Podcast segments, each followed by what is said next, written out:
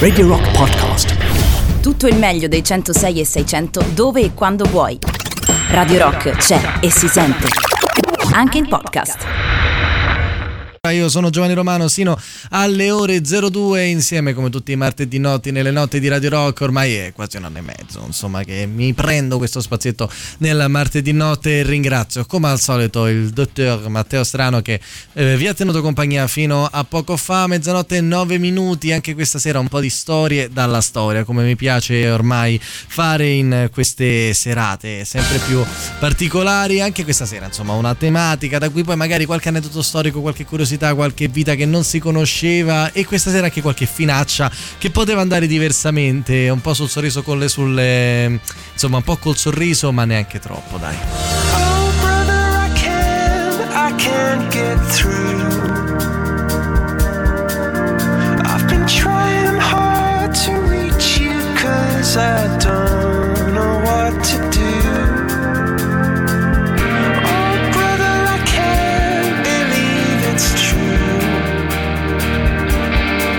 So scared about the future, and I wanna talk to you.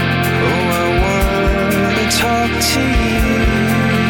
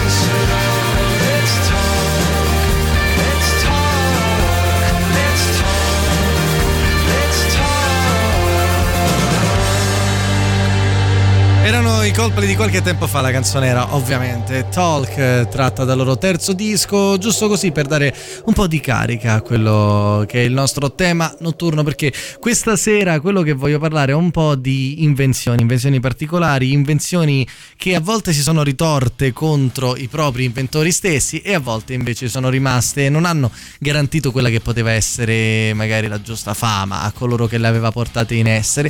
A volte però è anche successo, e tutto questo perché leggevo che quest'oggi, il diciassette novembre, tornando indietro di cinquanta anni, un signore di nome Douglas Engelbart, nome tutto sommato manco troppo bello, era una sorta di pioniere dell'interazione tra l'uomo e il computer, interazione che ad oggi a qualcuno viene bene, ad altri un po' meno, e riuscì a far registrare il primo prototipo di quello che in questo momento io ho anche davanti a me nelle tre versioni diverse possibili immaginabili, ossia il mouse, quell'oggettino che ci permette di fare tutto quello che ci pare con il computer. Un, un prototipo, quello del mouse, che il buon Engelbart era riuscito già a creare sette otto anni prima e che aveva annunciato al mondo nel millenovecentosessantotto con novanta minuti di presentazione nel suo laboratorio, con cui presentò al mondo questa cosa che sembrava eh, che, che era sostanzialmente una cosa di legno con una, con una rotella sotto, ma che divenne sostanzialmente una delle robe più importanti delle nostre vite, appunto nell'interazione col computer. E allora proprio a partire da questo elemento sono andato un po' a spulciarmi prima un po' di invenzioni collegate al mondo del, del computer, però poi ho visto che non ci capivo granché, però ho scoperto in compenso un sacco di aneddoti simpatici. Thank you. Wanna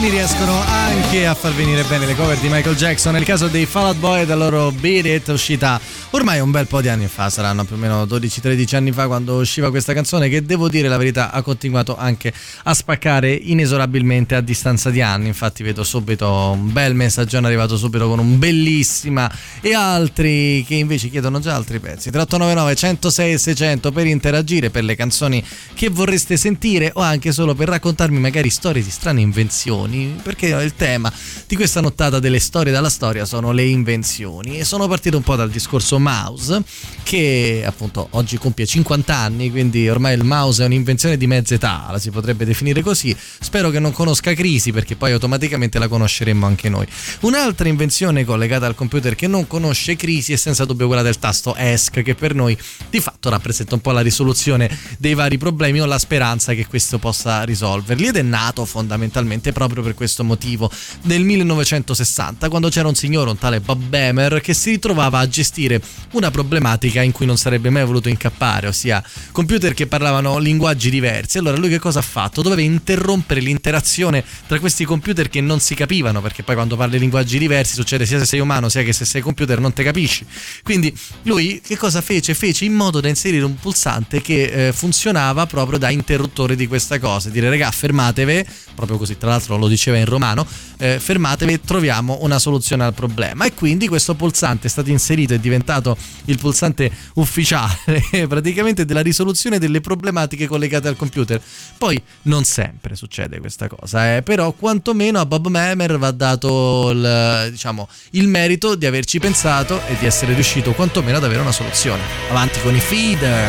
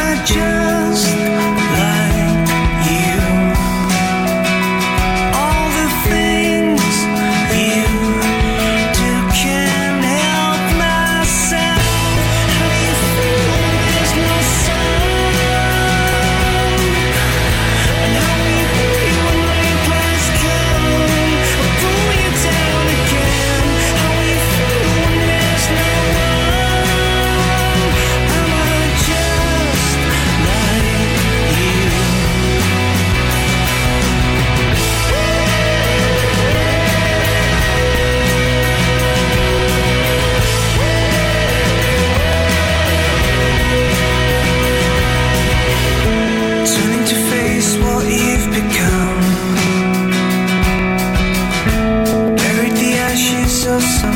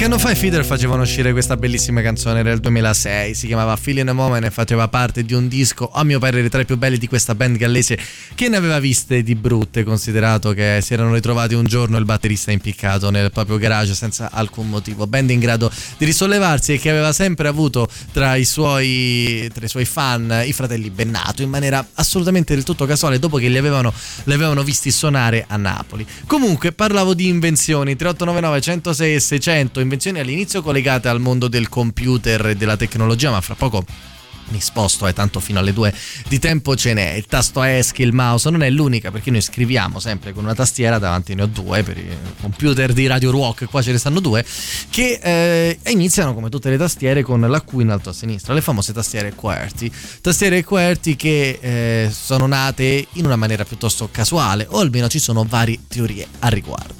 C'è chi dice infatti, ed è questa un po' la, la teoria principale, quella che è passata alla storia, che quella si ritiene sia stata fondamentale, fondamentale, che la tastiera sia nata in questo modo, Q Y E R T, perché c'era la necessità di rimescolare le lettere. Ovviamente le tastiere non nascono con i computer, ma nascono con le macchine da scrivere, macchine da scrivere che si utilizzavano già nella seconda metà dell'Ottocento. E allora la necessità era quella di fare in modo che chi battesse a macchina non corresse troppo, perché se si correva troppo nel premere i tasti, automaticamente la, eh, la macchina da scrivere sarebbe andata eh, in crisi, si fermava, quindi poi dovevi risbloccare, perdevi tempo e quant'altro. E quindi qualcuno decise di cambiare il modo con cui le lettere venivano disposte, e anzi disporle in maniera diversa, a partire proprio così, con una Q in alto a sinistra. È la prima teoria? Sì. È l'unica? Assolutamente no, ce ne sono altre e anche molto interessanti.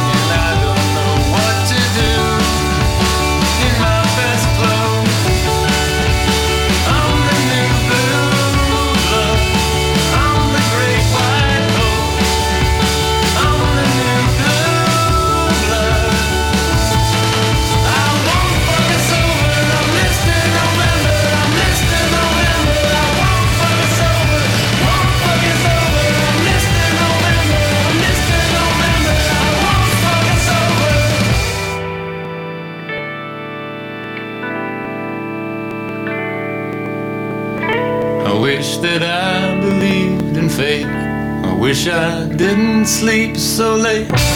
I used to be carried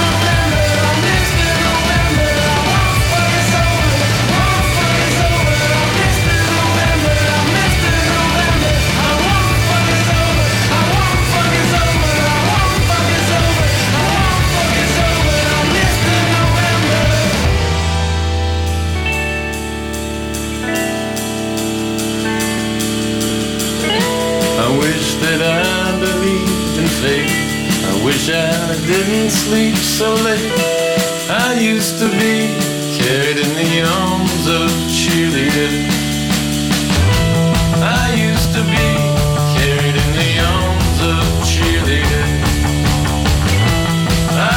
to be carried in the arms of cheerleaders.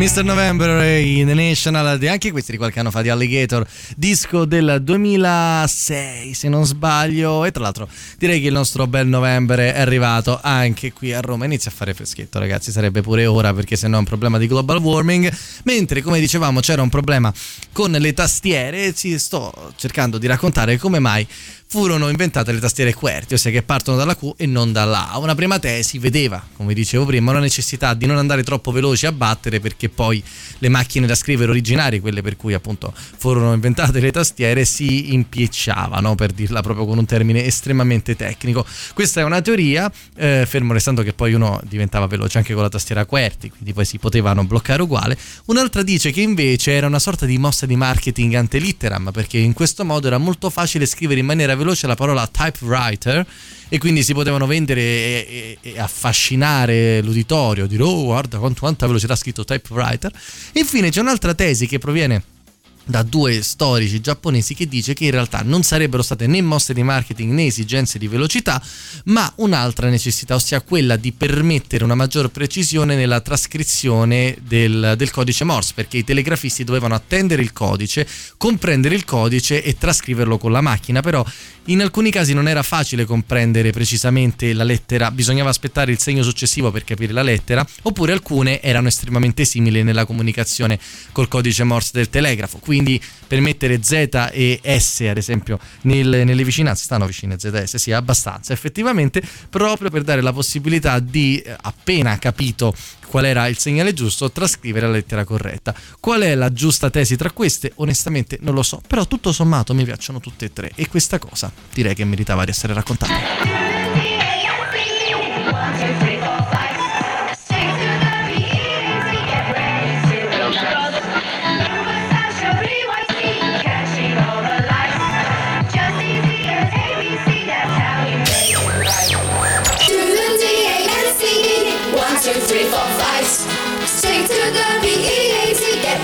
To ignite. You were such a pre-Y Z, catching all the lights. Just easy as A B C, that's how we make it right.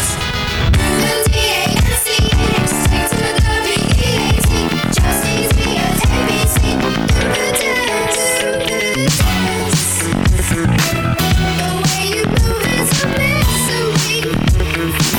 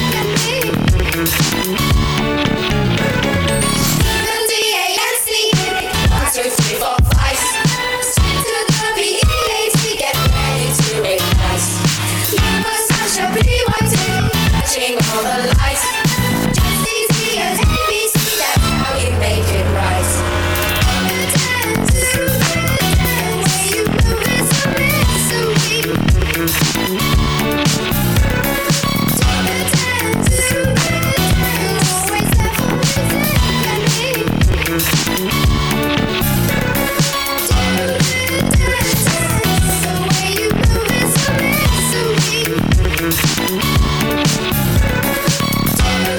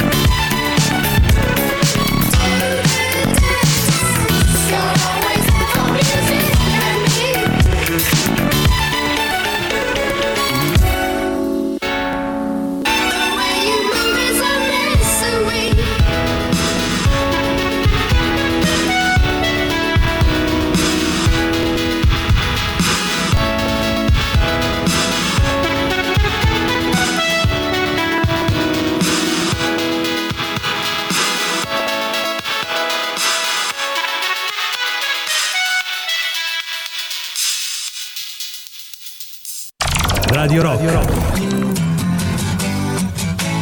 Radio Rock. Radio Rock. Radio Rock. Brand new music. New music. La musica nuova a Radio Rock.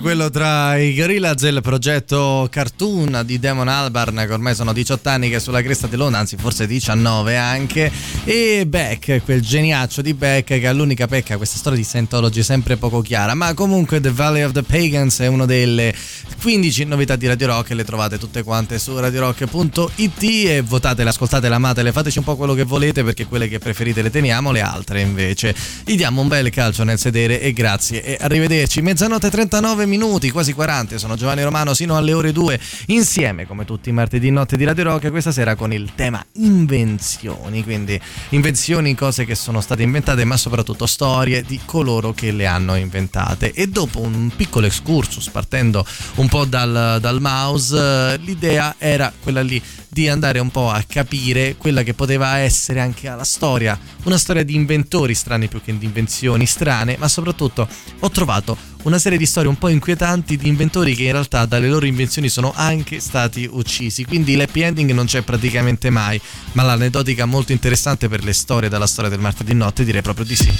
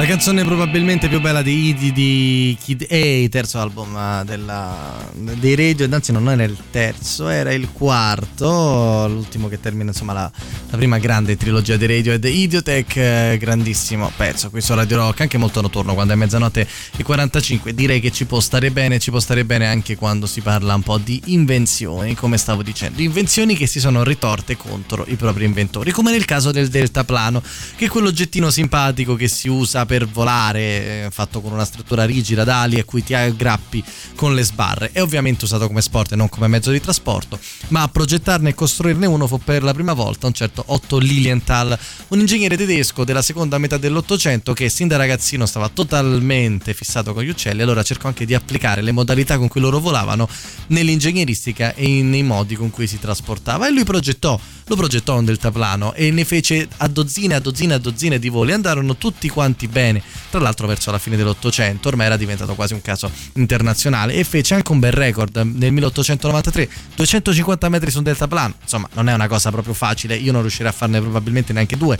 Sotto questo punto di vista nel milleottocentonovantasei ormai Lilienthal era una specie di star, aveva attirato anche diverse persone che si divertivano a fotografarlo mentre, mentre compieva i suoi voli, però il nove agosto del milleottocentonovantasei c'era molto vento. Tre voli riuscirono ugualmente, ma Lilienthal non era uno che si faceva pregare, quindi ne fece un quarto. Qualcosa non andò molto bene, il sistema era comunque rudimentale, quindi non riuscì a tenerlo sotto controllo. Alla fine cadde, diede una botta, non morì subito, però la botta fu molto forte. Gli dissero vai all'ospedale, lui disse no, no, no, sto bene.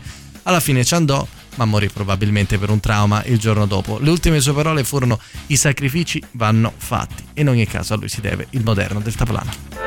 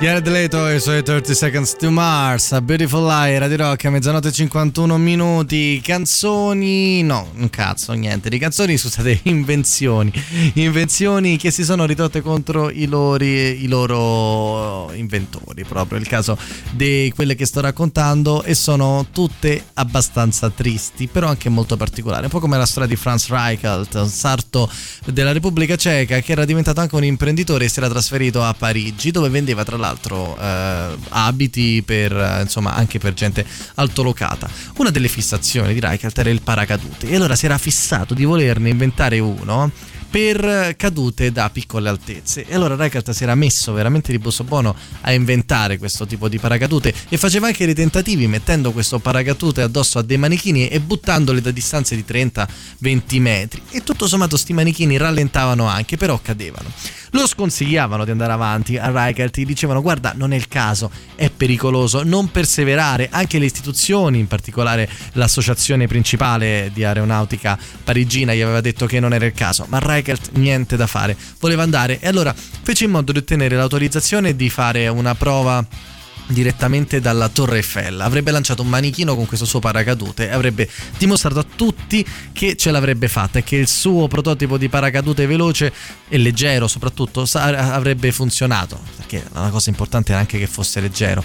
All'ultimo secondo però decise che si sarebbe lanciato lui per dimostrare che questo paracadute funzionava dalla Torre Eiffel, e tra l'altro questo lancio è anche immortalato da un, da un operatore che venne chiamato appositamente per riprendere l'incontro. Provarono a distrarlo in tutti i modi, ma alla fine Franz Reichelt nel millenovecentododici si lanciò dalla Torre Eiffel con questo suo prototipo di paracadute che, ahimè, non funzionò.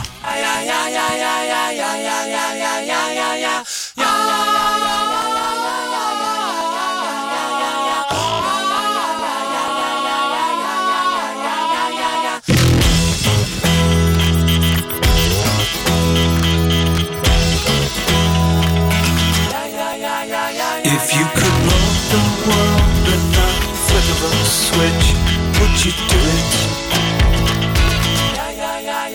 If you could make everybody poor just so you could be rich, would you do it? If you could watch everybody work while you just lay on your back, would you do it? Mm-hmm. If you could take all the life without giving it back, would you do it?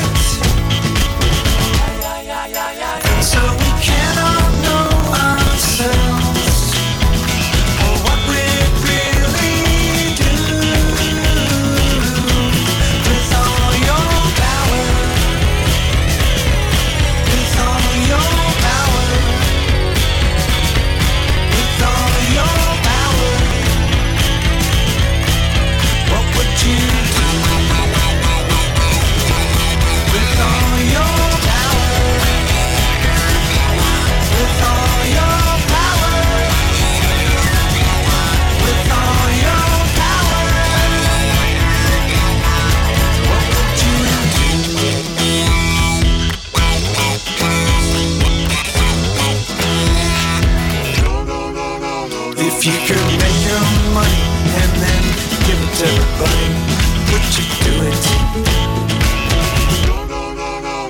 If you knew all the answers and you could give it to the masses, would you do it? No, no, no, no, no, no, are you crazy? It's a very dangerous thing to do, exactly what you want, because you cannot know yourself.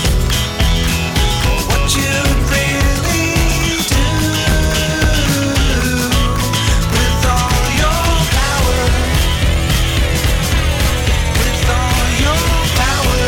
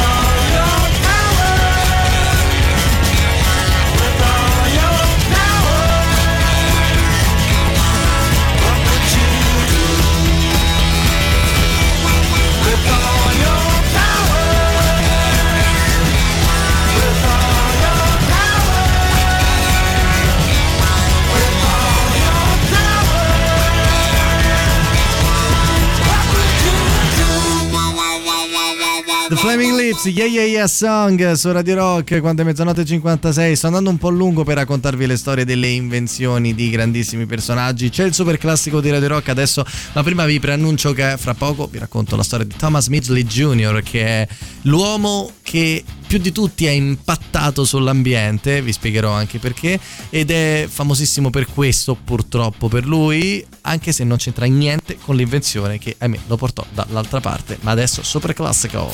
Radio Rock super classico.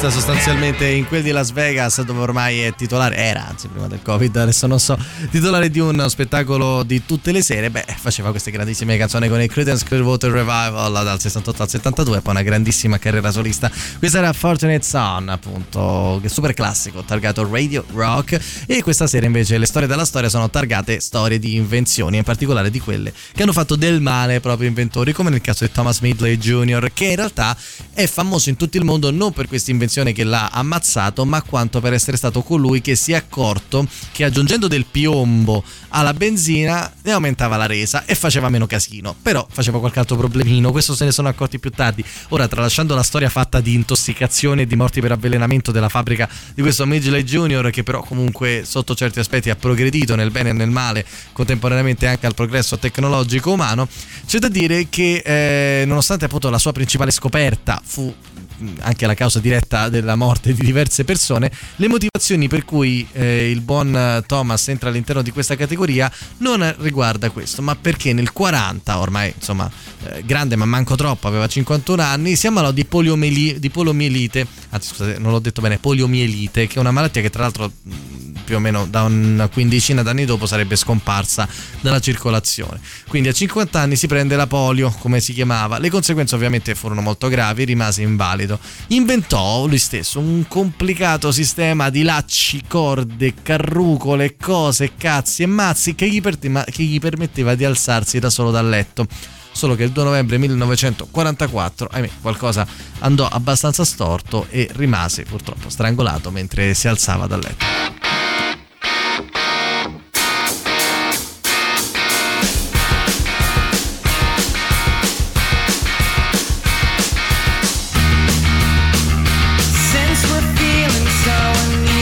Time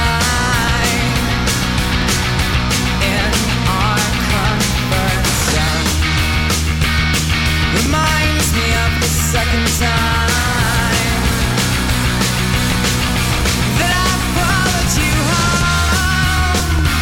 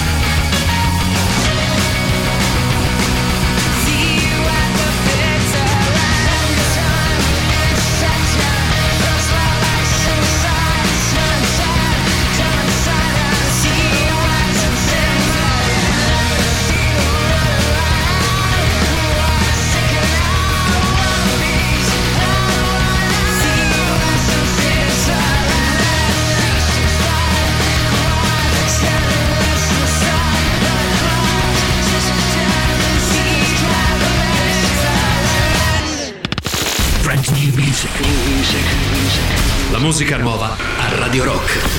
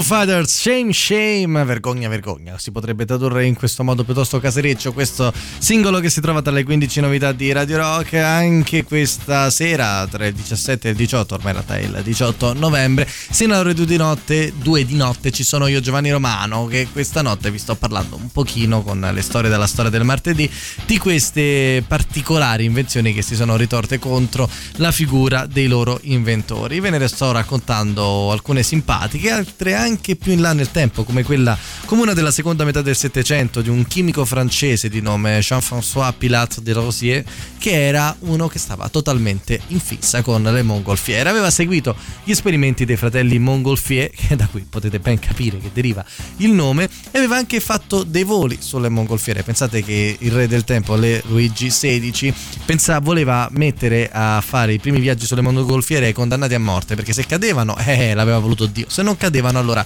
potevano essere graziati. In ogni caso il nostro Rozier fece diversi viaggi in Montgolfiera portando a casa la pelle diverse volte, dopodiché ne inventò anche uno suo di, di Montgolfiera in particolare, con un meccanismo diverso eh, che combinava sostanzialmente vari tipi di gas che ora non so spiegare, sia perché sarebbe inutile sia perché non l'ho capito bene manco io. Quindi lui continuò a fare questi, questi viaggi con la Montgolfiera, voleva fare il viaggio della, a trepa, oltrepassare la Manica, ma in realtà pensate che sfiga, già a quei tempi facevano a gara a chi ce l'aveva più lungo, e un americano e un altro francese lo fecero prima di lui, e allora lui nel millesettecentottantacinque disse va bene, allora ne faccio un altro. Prese la sua Montgolfiera, che in realtà si chiamava Rozier perché l'aveva inventata lui, o meglio aveva fatto quella modifica di cui vi dicevo prima, prese il suo socio Pierre Romain e lo portò nel millesettecentottantacinque a viaggiare sul suo Rozier, che però ebbe un piccolo problema col vento e cadde, e loro ebbero lo sfortunato primo primato, anzi lo sfortunato primato di essere i primi a morire per un incidente aereo.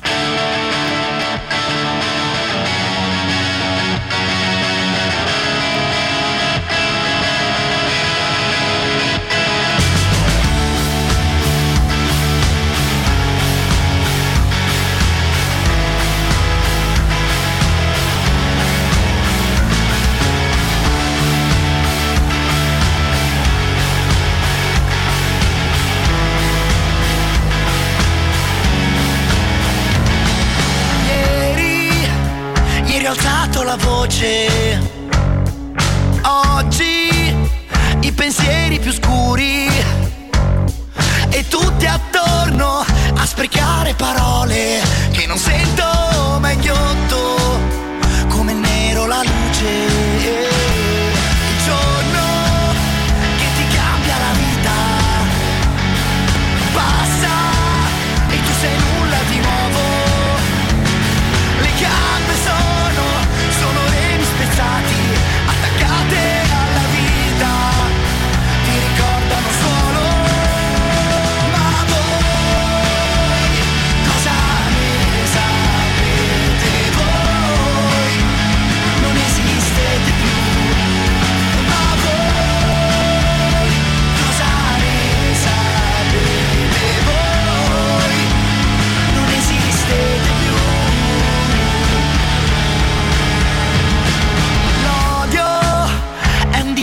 Segreto che sfoglio per sentirmi più solo, e tutti attorno vendono scorciatoie e ricordi confusi di momenti felici. Il mondo è solo una sensazione di cose che succedono altrove.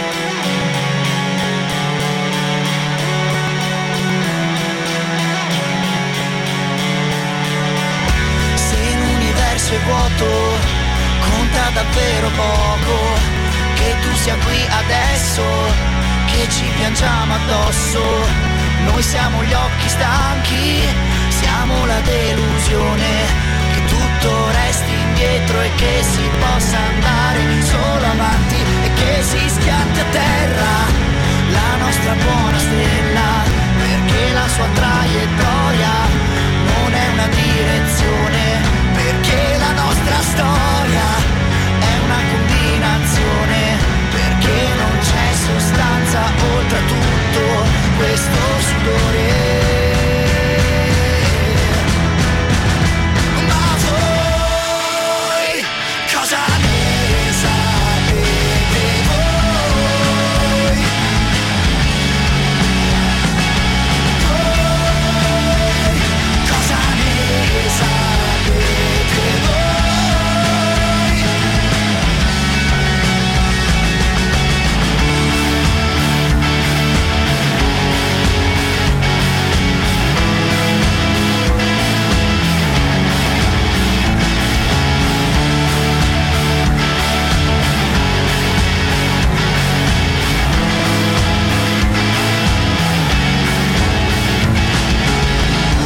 La nostra buona stella, i ministri di qualche anno fa, anche loro. L'una e quindici minuti, si va avanti. Invenzioni molto particolari, oppure invenzioni che si sono ritorte contro i loro inventori, come nel caso di William Bullock, che nacque nello stato di New York nel milleottocentotredici, quindi duecentosette anni fa. Lesse molti libri di meccanica, aprì anche presto un suo negozio di accrocchi strani, inventando anche una macchina per tagliare le tegole. Poi cambia diversi mestieri, si trasferisce più volte, continua a inventare però, continua a inventare macchinari, macchine per piantare semi, per tagliare cose, fino a quando, per gli strani casi della vita, non si ritrova a fare il redattore in un giornale di Filadelfia, entrando in contatto quindi con il mondo dell'editoria e cercando di mescolare quelle che erano le sue due passioni, ossia la meccanica e la creazione di macchine, e quello che stava facendo, ossia essere un redattore. Si stabilisce quindi a Pittsburgh e da qui si inizia a occupare di torchi per stampare, quindi di migliorare la produttività e l'efficienza delle stampatrici di giornali. Progetta un nuovo modello innovativo e efficiente, una rotativa che migliora l'invenzione originale di March, che era che è appunto l'originale stampa dei giornali. Introduce, introduce quindi l'alimentazione a bobbina invece che a singoli fogli, e questo accelera enormemente la possibilità di produrre, perché non devi più inserire a mano le pagine, ma, ma queste vengono piegate e tagliate in continuazione dalla bobbina stessa. Quindi pensate, se prima ne stampavano dodicimila all'ora, riescono a stamparne fino a trentamila con questi miglioramenti. Il problema è che nel milleottocentosessantasette, mentre stava facendo delle modifiche ad una cinghia installata nella rotativa della macchina proprio per un giornale di Filadelfia, purtroppo finisce incastrato con la gamba all'interno di una rotativa. Non muore lì, ma qualche giorno dopo, in seguito ad un'operazione che stavano cercando di fargli.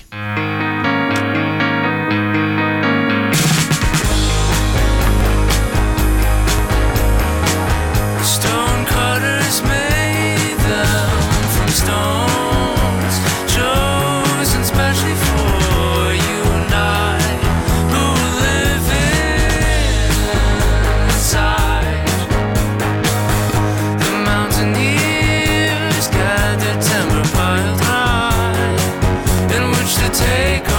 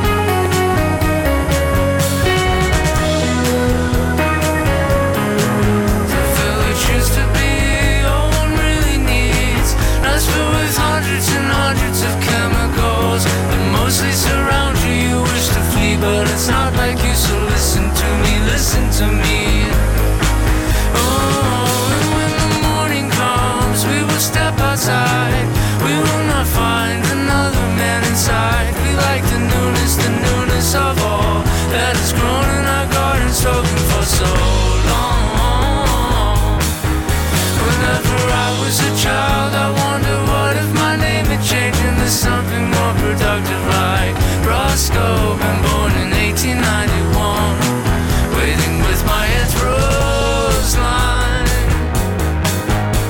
Told we were due for a change or two around this place.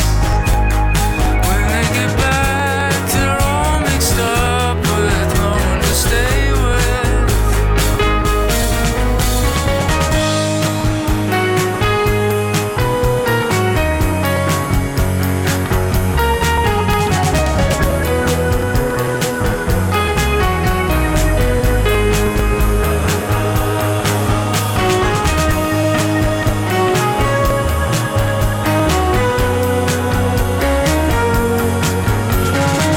eighteen ninety-one, they roamed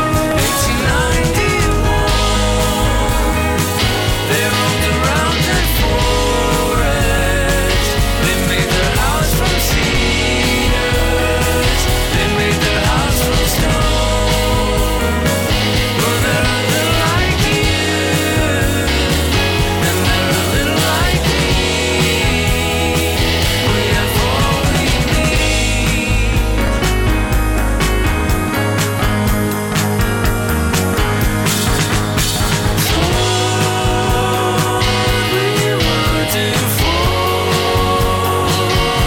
change or two around this place, this place, this place.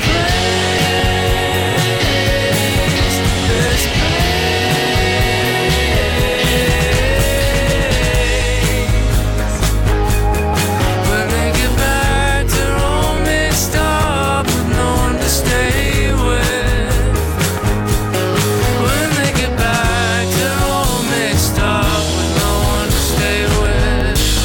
Roscoe dei Midlake, eh, qui su Radio Rock quando è l'una e ventuno minuti, e si andiamo, andiamo avanti con questa strana elenco che sto fa- facendo questa notte di inventori traditi dalle loro stesse invenzioni o dalle loro stesse scoperte o anche dalle loro stesse idee. Il caso di Alexander anche, è anche il caso di Alexander Bogdanov, che ovviamente dal nome si capisce che è russo, ma che prima di essere un inventore era stato anche un personaggio importante della politica russa dell'epoca pre-sovietica. Era stato uno dei fondatori del bolscevismo e proprio dei primi eh, componenti, nonché rivale agguerrito di Vladimir Lenin, con il quale entrò in contrasto qualche anno prima della rivoluzione d'ottobre. Si tratta degli anni tra il millenovecentosette e il millenovecento nove, in sostanza all'interno di quelli che erano le beghe di un partito ancora piccolo come era quello rosso e russo. In sostanza Lenin riesce a far screditare il buon Bogdanov, che si defila, visto che le purghe erano ancora una cosa non, non esistente, e si, rifila, si rifugia in Italia, dove passa un po' di tempo. Dopodiché torna e riesce anche a ritagliarsi uno spazio mediamente lontano dalla politica, ma uno spazio di rilievo. Diventa professore universitario, comunque, e anche, pensate, anche uno scrittore di fantascienza tra i più popolari nella Russia zarista e post-zarista. Quindi tra, riesce a ritagliarsi uno spazio importante nella socialità, a cavallo tra lo zarismo e il socialismo. Negli ultimi anni di vita diventa anche uno studioso di problematiche mediche e sviluppa anche una teoria medica, che detta così è folle da uno che in realtà faceva il professore di economia, aveva passati politici e faceva lo scrittore, ma questa teoria medica sostiene, sosteneva che era possibile ringiovanire mediante le trasfusioni di sangue. Questo si dice forse perché Bogdanov volesse raggiungere l'immortalità, la provò però su se stesso e riuscì a riscontrare anche miglioramenti. Lui eh, riportava tutto quanto in maniera molto minuziosa, nella vista, nelle calvizie. Si fece anche sponsorizzare dal governo le sue ricerche, creò un istituto con il suo nome, e però a un certo punto ottenne il sangue di un malato di malaria con una versione anche light della tubercolosi, che egli si prese e che descrisse con una minuzia scientifica veramente senza eguali, salvo poi morirci dopo neanche due settimane.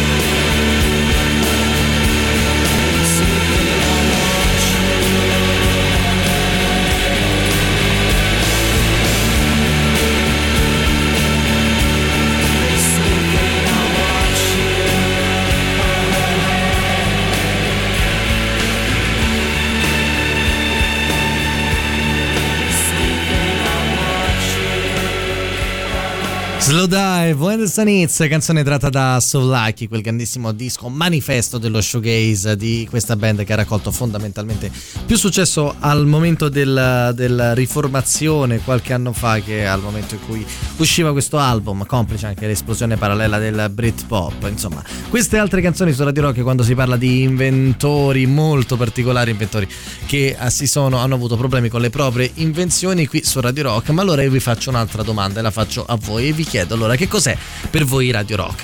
Non dovete rispondermi adesso anche perché è tardi, avete sonno, bisogna andare a dormire, però, però domani con calma potete prendere il cellulare, farvi un video, raccontate cos'è Radio Rock per voi, la vostra radio preferita, e inviarcelo al nostro numero che è tre otto nove nove, uno zero sei, sei zero zero, ovviamente via WhatsApp o via Telegram, che come vedete usiamo sempre, perché entrerete all'interno della nostra prossima campagna social con il vostro contributo. Quindi se volete far parte ancora di più di Radio Rock, se Radio Rock per voi è una cosa di molto più che una radio, un modo di vivere, è una cosa che vi accompagna nelle vostre giornate, beh allora attendiamo il vostro video al tre otto nove nove, uno zero sei, sei zero zero.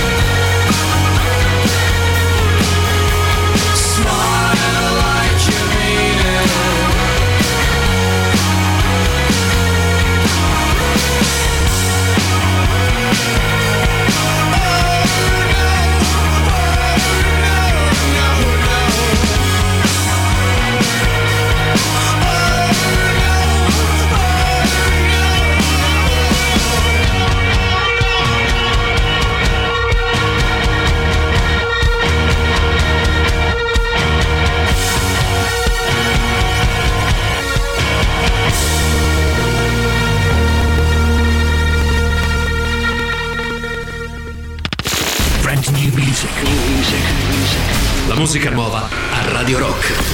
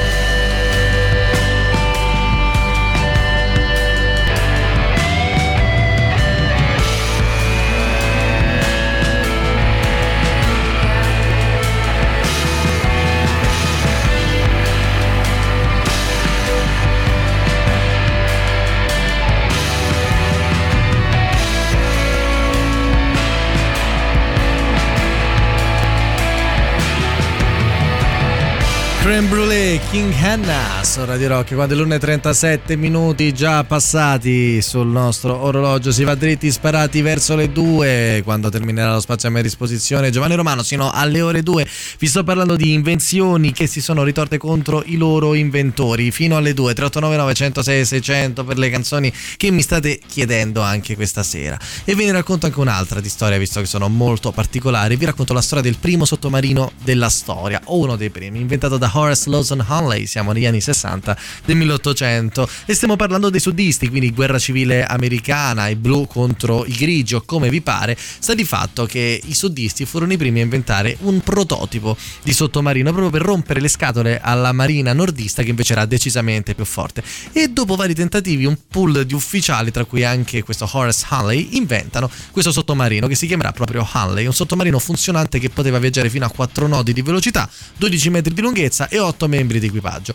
Provano un test, l'ufficiale che guida la spedizione però per sbaglio calpesta un pulsante che stabilisce proprio l'immersione, e cinque uomini del suo, mem- del, del suo, del suo equipaggio ci lasciano sostanzialmente le penne. Lui si salva. Dopodiché lo stesso Hunley dice: aspettate, forse è il caso che questo sottomarino lo provo io, però qualcosa va storto in quell'occasione ed è qui perché l'inventore ci lascia le penne. Tuttavia la storia del sottomarino va avanti anche senza di lui, perché lo usano in guerra e riesce addirittura a essere recuperato e utilizzato con successo nella distruzione di una nave. Quindi pensate, erano anche riusciti a utilizzarlo. Affonda una nave dell'Unione, però durante il viaggio di ritorno qualcosa va storto e il sottomarino sarà ritrovato soltanto nel millenovecentonovantasei e portato eh, a conoscenza, è recuperato e messo in un museo soltanto nel duemila.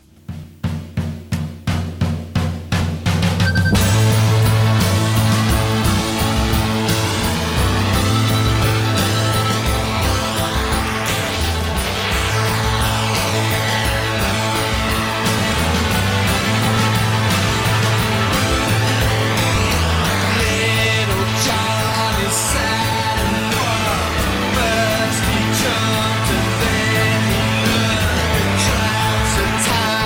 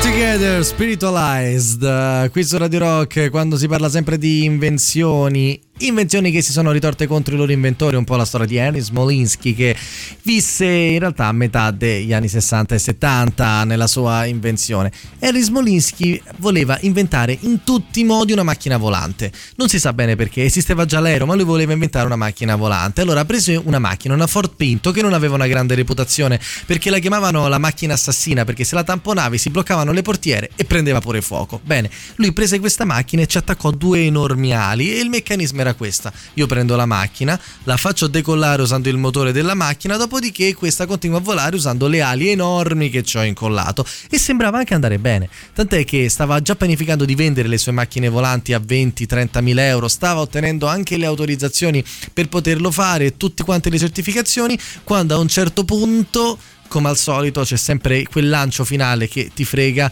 e Smolinski e il suo socio che aveva finanziato morirono nella loro Ave Mizar, che era il prototipo di questa nave volante che non sarebbe mai più stata fabbricata.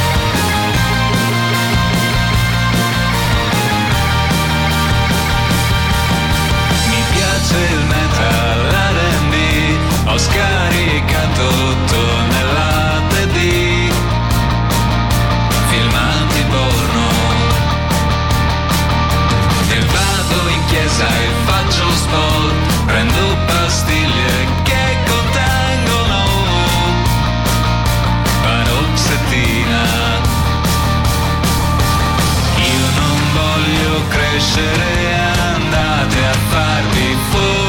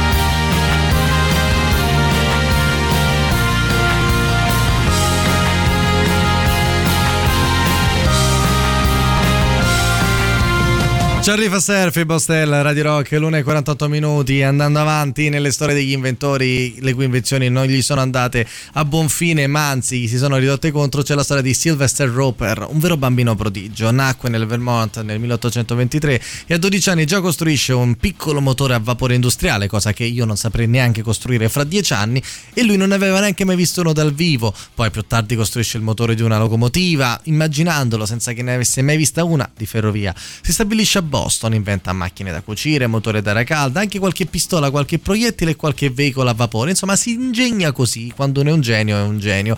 Tra l'altro una sua carrozza a vapore è considerata tra i primi modelli di automobile, mentre il suo velocipede a vapore Roper, dal suo nome, è considerata la prima motocicletta. Il primo giugno del milleottocentonovantasei, dopo una vita insomma trascorsa a inventare cose, il buon Roper sta sfrecciando su una motocicletta a settanta anni, perché lui i suoi velocipedi li voleva perfezionare di persona. Non sia mai, perché soltanto chi può provarli può constatare anche quelle che sono le problematiche. Tuttavia forse stava andando un po' troppo veloce, stava andando a sessanta chilometri all'ora, che per una bicicletta, e immaginatevi che ad esempio i ciclisti da corsa quando trottano vanno a quarantadue quarantatré chilometri orari, lui a sessanta chilometri orari, quindi più una motocicletta che una bicicletta, ma lui non lo sapeva ancora, continua a superare i ciclisti fino a che a un certo punto il velocipede crolla, lui fa un incidente, muore. Non si capisce bene perché, non si capisce se in realtà sia morto per l'incidente, ma in realtà non aveva dato colpi particolari, o forse per, aveva avuto un arresto cardiaco per la preoccupazione che questo infarto, che questo incidente gli stava portando in quell'istante. Sta di fatto che comunque è conosciuto per essere stato il primo inventore della motocicletta, ma lui non lo saprà mai. Radio Rock, super classico.